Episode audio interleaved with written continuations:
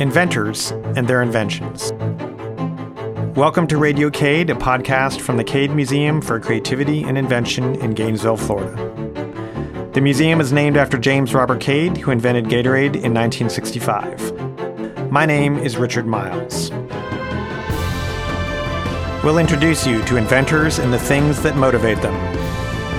We'll learn about their personal stories, how their inventions work, and how their ideas get from the laboratory to the marketplace.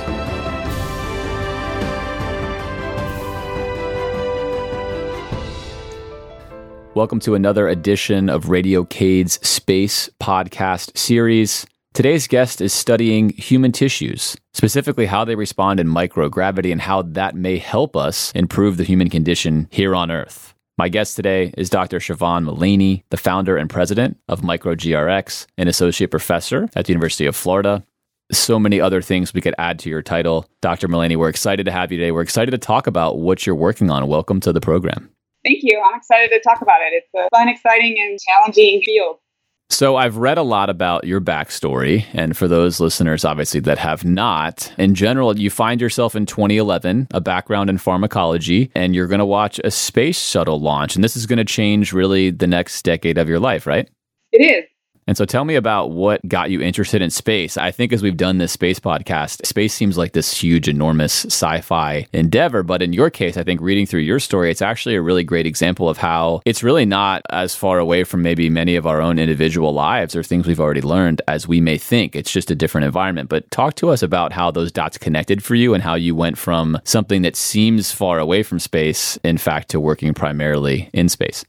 Yeah, it's a fun story because my family and I had just recently moved from San Diego, where I was working in the biotechnology industry. And it's 2010 and it's the recession, and, and we're really starting over in some sense and coming to Florida. And I was working at the Sanford Burnham Institute in Orlando. So you come to Florida, and one of the things to do in Florida is go see a launch. And so I had the opportunity to go to the Endeavour launch in 2011 and it's in the middle of the night keep, try to keep yourself awake and started to talk to actually a teacher that was sending experiments up to look at crystallography and how crystals form. That's really been a big advancement in space because without gravity, you have this perfect formation of crystals. So that has always been one of the things that's been studied in space, and that makes sense. He said they're really looking for researchers to send experiments to space, and it's like, well, that's great, but I'm a pharmacologist, and what would I do in space? I mean, I do screening of compounds and biological assays, and we're looking at drug discovery, and how would I use space to do that?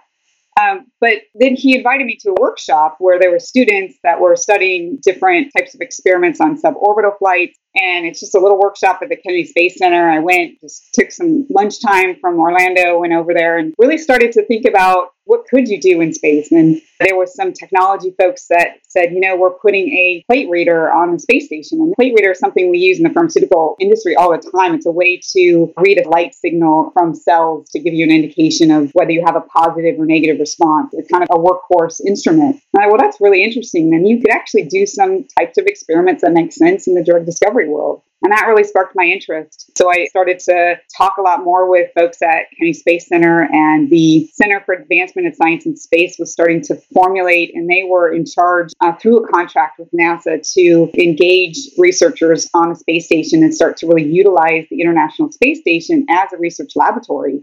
And so they started to have white papers, and I became involved in a competition which said, if you could put something in a 10 centimeter by 10 centimeter box, what would you do? And uh, hand a proposal. It could be accepted, and you could send this to space. And so I did that and was accepted for this small competition to just send these microtiter plates to the space station to calibrate this plate reader. Something I thought was simple enough, cheap enough to do. Wasn't really sure what the impact was, but we did this and we needed a logo. And so I came up with the MicroGRX logo. And then when there were funding opportunities, that logo became actually the company. So we founded MicroGRX in 2015. And then we've gone into other experiments from there. And your funding source, primarily, how are you able to run the variety of research studies that you're running? How are you funded? So the from the competition, which was with Space Florida. So Space Florida was really the initiator for me. And you've talked with Tony Gannon, you had him on your show recently, and he's very energetic. And they've been, Space Florida for the last five years have really been trying to develop partnerships with other countries.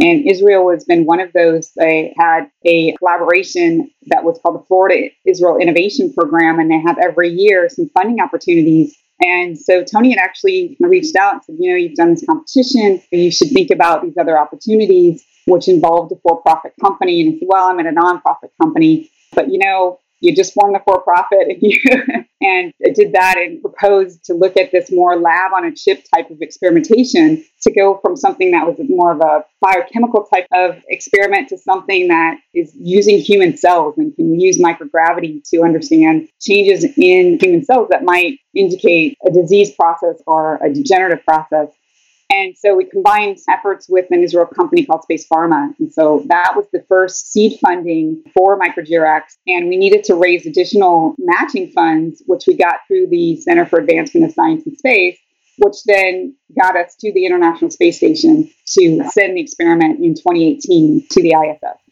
And that 2018 experiment is one that is close to my heart. I love fitness. I like lifting weights. I like the idea of muscle building and everything that comes with that. And of course, to anyone who likes to try to strengthen their body, one of the big things you're concerned with is muscle atrophy. You obviously fear losing your muscle as we age. We know we tend to lose muscle mass in space is vastly accelerated. So the study that you did on muscle atrophy is you're using this test kitchen of microgravity, this lab in a chip, right? This small little area area to gain data. What are some insights you learned, and, and how does that set you up and encourage you for the future of using this, let's call it a space lab, to basically improve our lives here on Earth?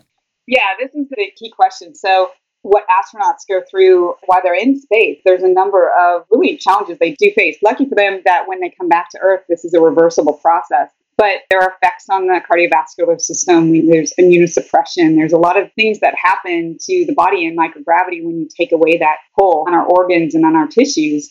You have osteoarthritis, so a lot of musculoskeletal issues. You get bone loss and muscle atrophy, and they occur in this accelerated time frame. And that process at a tissue level is really somewhat like how we age. And as we age, you know, things decline. And so muscle wasting due to age is really a health burden on Earth. And so the idea is how do we exploit this microgravity effect on cells and tissues to understand how to fight diseases, to understand how to perhaps find new drug targets and test new therapeutics.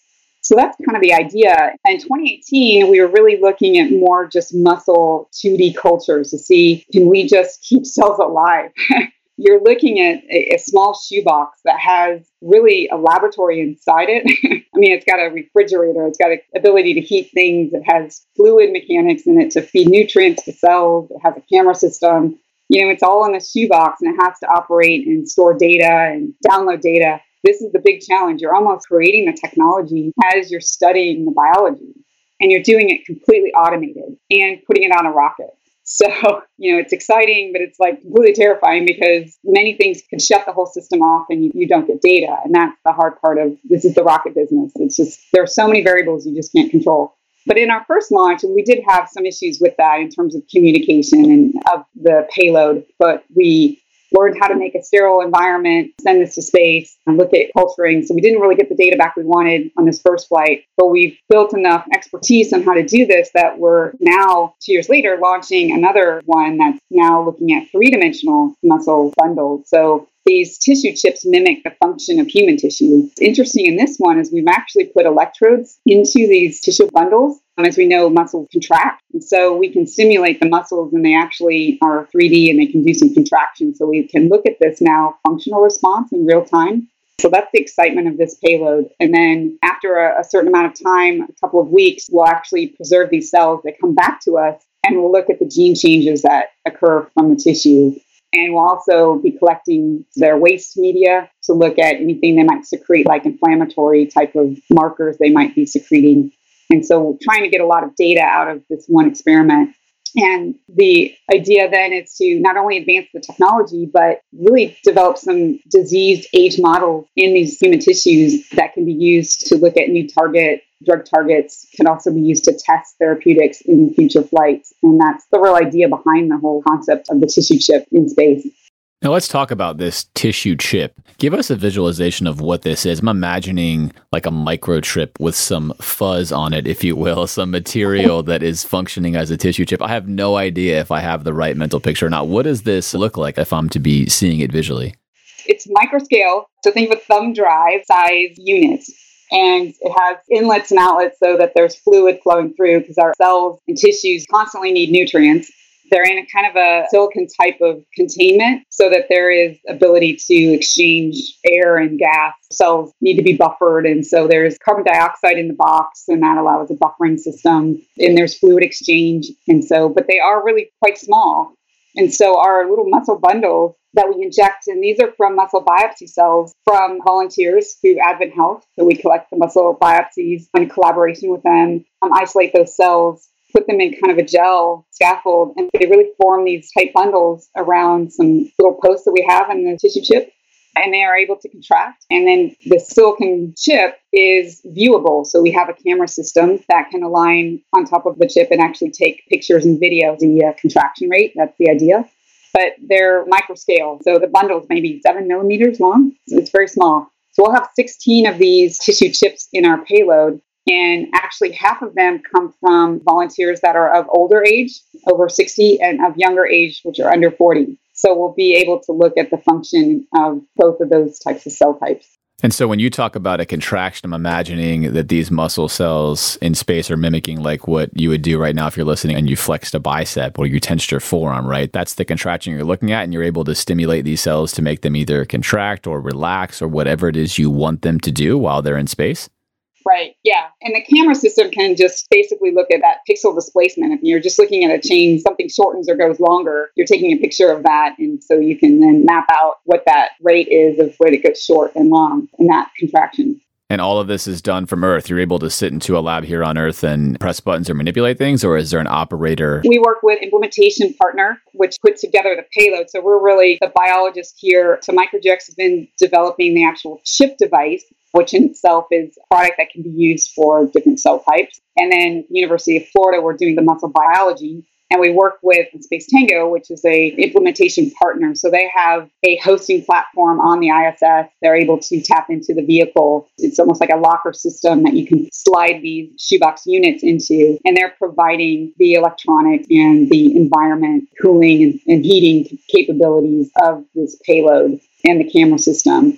And so we work very closely with them in order to develop the entire system to work together to communicate. And so from Earth, then we have really a, a, set protocol that we'll use. So you kind of hit the go button when we hand over the payload, and it has a process it'll go through for two weeks, but there's ability to communicate with it, maybe change a valve or initiate a process earlier or later you also can get downlinked images. But again, all these processes have really been developed as we're doing all of this. So we get smarter and smarter. We learn a lot. So it's very much a technology advancement as well as it's about getting biological data, which is the real thing that we need is, is that data is really valuable in order to show that you can use the space station for what could be very commercialized opportunities.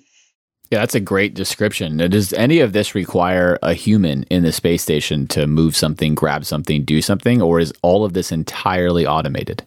So the box is entirely automated. The only thing, and this is more the photo op, is the astronaut takes it at the end of the experiment, about 15 days in orbit, and we actually add this preservation, so it preserves the cells so that we can extract RNA when we get it back and then it put from a 37 degree environment into a freezer that's minus 30. And all the astronauts doing then is just taking it from that one locker system into the freezer. And then it's brought whenever there's an opportunity to bring it back down to Earth, it's brought back. And that's really the only intervention that we ask for of the astronaut, which is great because there's really hundreds of experiments going up. I mean, real estate on these rockets is getting very competitive.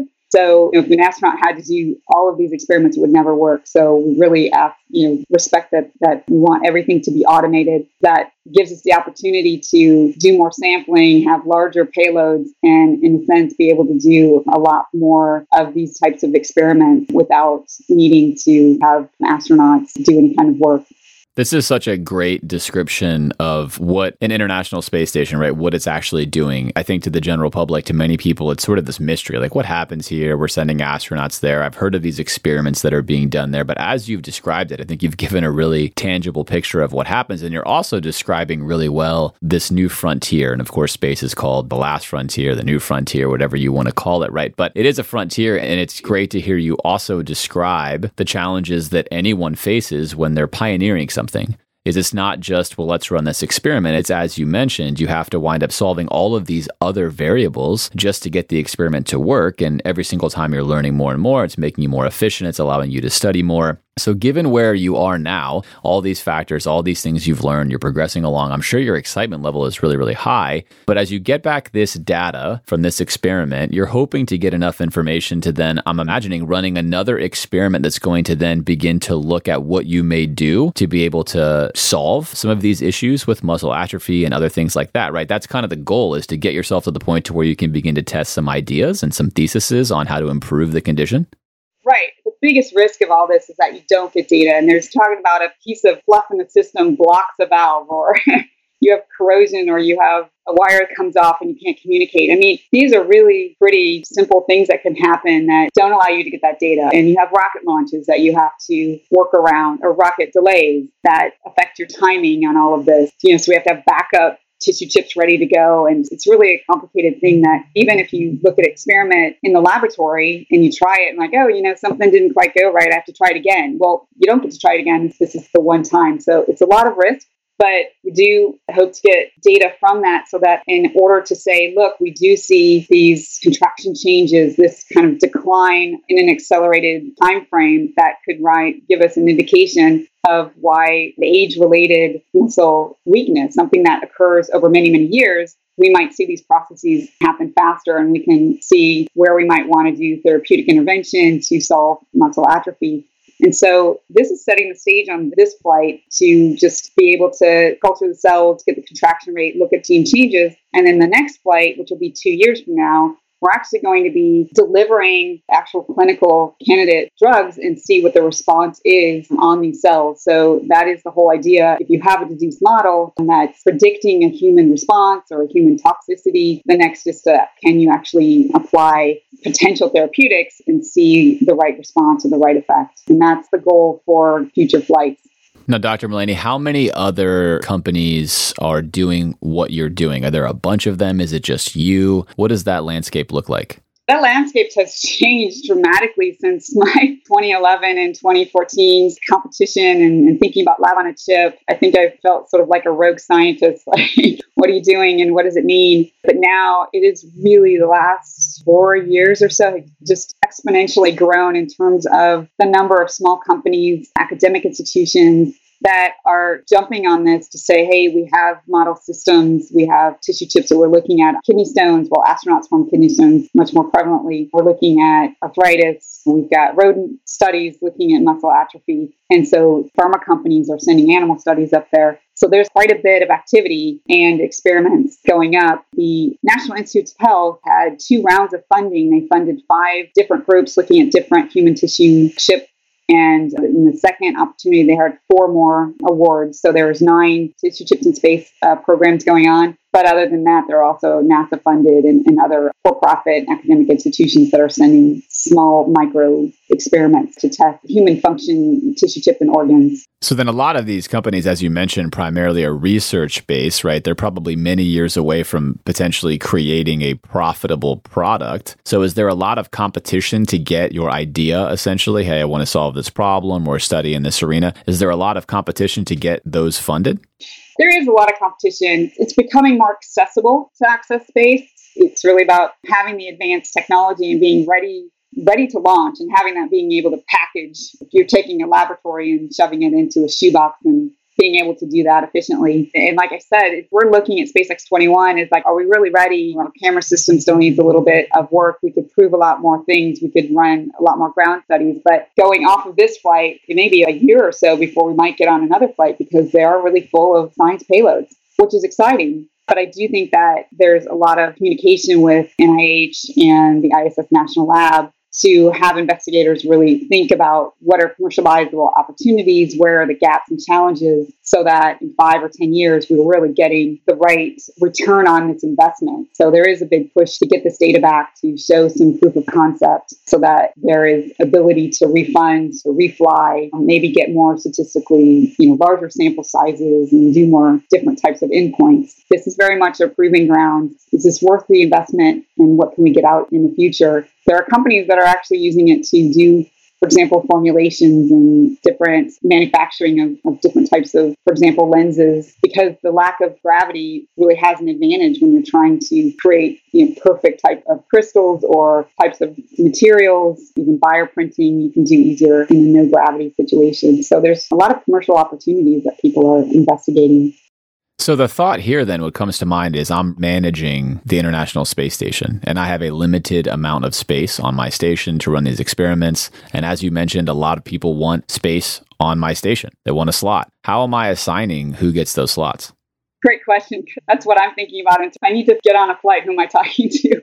But the implementation partners, their own hosting platforms. So they have space on every rocket. A number of these small companies that have pretty much a locker system. But if you're funded by NASA, of course, you also have the opportunity to fly. So it's really, you need to collaborate with some NASA certified partner to have space on the rockets. And they are filling up. And so people may shift. And there's rodent studies, like I mentioned, they usually get quite a bit of precedence because those are very expensive studies you know, I think there are more and more rockets that are being launched, which is helpful. Um, but there's a lot of delays as well. And so things can pile up. But we've been manifested on this road the past year and a half.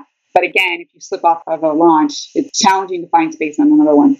Yeah, it's really interesting when you just think of the logistics of all of that. And I could probably spend a whole podcast talking with you on how that works. And is it a free market solution where we're essentially going to say it's a law of supply and demand, and therefore the person that's willing to pay the most for the space gets it? And then in the end, you can make an argument that's most efficient. Or is it going to be what deems to be most important for humanity? So many ways to go there that are interesting. But let's connect all of the dots here to a really big picture idea. So obviously your company is called MicroGRX. You've talked about microgravity being important, right? Micro G being important. Why is microgravity a good laboratory? Why is it better than studying things here on Earth? Like what makes it so special? It's a big variable. I mean, if you think about our tissues and organs are subject to gravity. That's that's how they form. That's how they function. So when you take that away, what happens? And we know that astronauts go through these changes and they come back and they've got to sit in a wheelchair and they're weaker and it happens really fast quite fast and so then you know when you take away the pull it's almost as if you're might be in bed rest for a long time you have a, an injury that causes you to, to not put load on something well, you're already getting that in microgravity. And so there's enough experiments that have gone up that show that there is stress responses and changes in metabolites, metabolites and things like this that can be exploited to look at disease processes and then find ways to inhibit those for the benefit of fighting ailments and diseases on Earth. The other idea, I think one of an exciting too that pharmaceutical company is doing is it's very challenging to concentrate antibodies. When you have a lack of gravity, you have better, more perfect formation of crystals, and this gets into nano delivery and nanotechnology you don't have to have cross-linking reagents when you're doing bioprinting because you don't have this pull on one direction. So there's a lot of advantages for even just manufacturing things in microgravity, as well as there's obviously degenerative processes that occur that you can exploit in terms of disease modeling. It's so interesting to think about being here on Earth. If you, like you just did there, connect all these dots and you just simplify it and you imagine this area of space just being, like you said, an area with a different set of conditions. And you can imagine the game if you're old enough or if you're young enough, I suppose, depending on how old you are young you are as a listener. There was a game Oregon Trail that was very popular in the 80s and early 90s on PC, and you had to take your little 8 bit character and you're trying to go out to the west and settle the west. And occasionally you'd run into trouble and you would get dysentery or your wagon would flip over in the water or whatever the case may be in a new frontier market. But essentially, if you live in an area that's flat, like Florida, and for the first time in your life, you go to a mountainous area in Colorado, right? The air is different, the environment is different. And of course, that gives us a chance to learn, study, and interact with. Same thing with a place like Antarctica. And obviously, the same thing with space. And I think oftentimes space feels like, wow, that's crazy. There's the stars, there's all these things. But hearing you talk about it, hearing your background, hearing how your brother was into space and you weren't so much, you know, we haven't talked about that really a lot today. But all these thoughts come together where in reality, you're looking at space as a way to improve humanity here on Earth. And that's what so many explorers have done really since the beginning of people on this planet. And I'm sure in some way, do you feel that excitement? Do you feel like you're connected to all the pioneers that have lived before you that have done things, whether search for new lands or attempt to find discoveries or cures for things? Or is it just a very granular, this is a task, I'm doing it, this is what it takes to be able to accomplish the task? I think there's a little bit of both it certainly added some excitement. I mean, coming from the biotech industry and sort of the high throughput world where you're screening chemical libraries, fishing for something compound that says, okay, this is doing what I want. Now I'm going to develop it into a drug that's fun. But this has really opened up a whole nother avenue that I really taken some ownership on because it's just been my curiosity that got me there and building microgeoreactors. That's been exciting for me in terms of finding a niche that I've been developing. And now it's really about we've got to get some data and proof that what we're thinking is feasible and worth the investment and things like that now it's more like we've got to get this done you know? I'm talking with the technology partners and it's like okay we've got to make sure that we run through this. We don't get corrosion here. We don't i mean these are important. Failure is not an option here. We got to do this. But there is a big failure rate and we have to fail smart and learn from it and be successful and standardize things and share ideas going forward so there is a sense of being a pioneer in terms of setting the stage. And this is one of the first experiments where on the space station we'll be delivering an electrical signal to cells and having a functional contraction. And that really hasn't been done. And so that's exciting. But lots can go wrong. But again, this is challenging. But if it wasn't challenging, maybe I wouldn't be interested.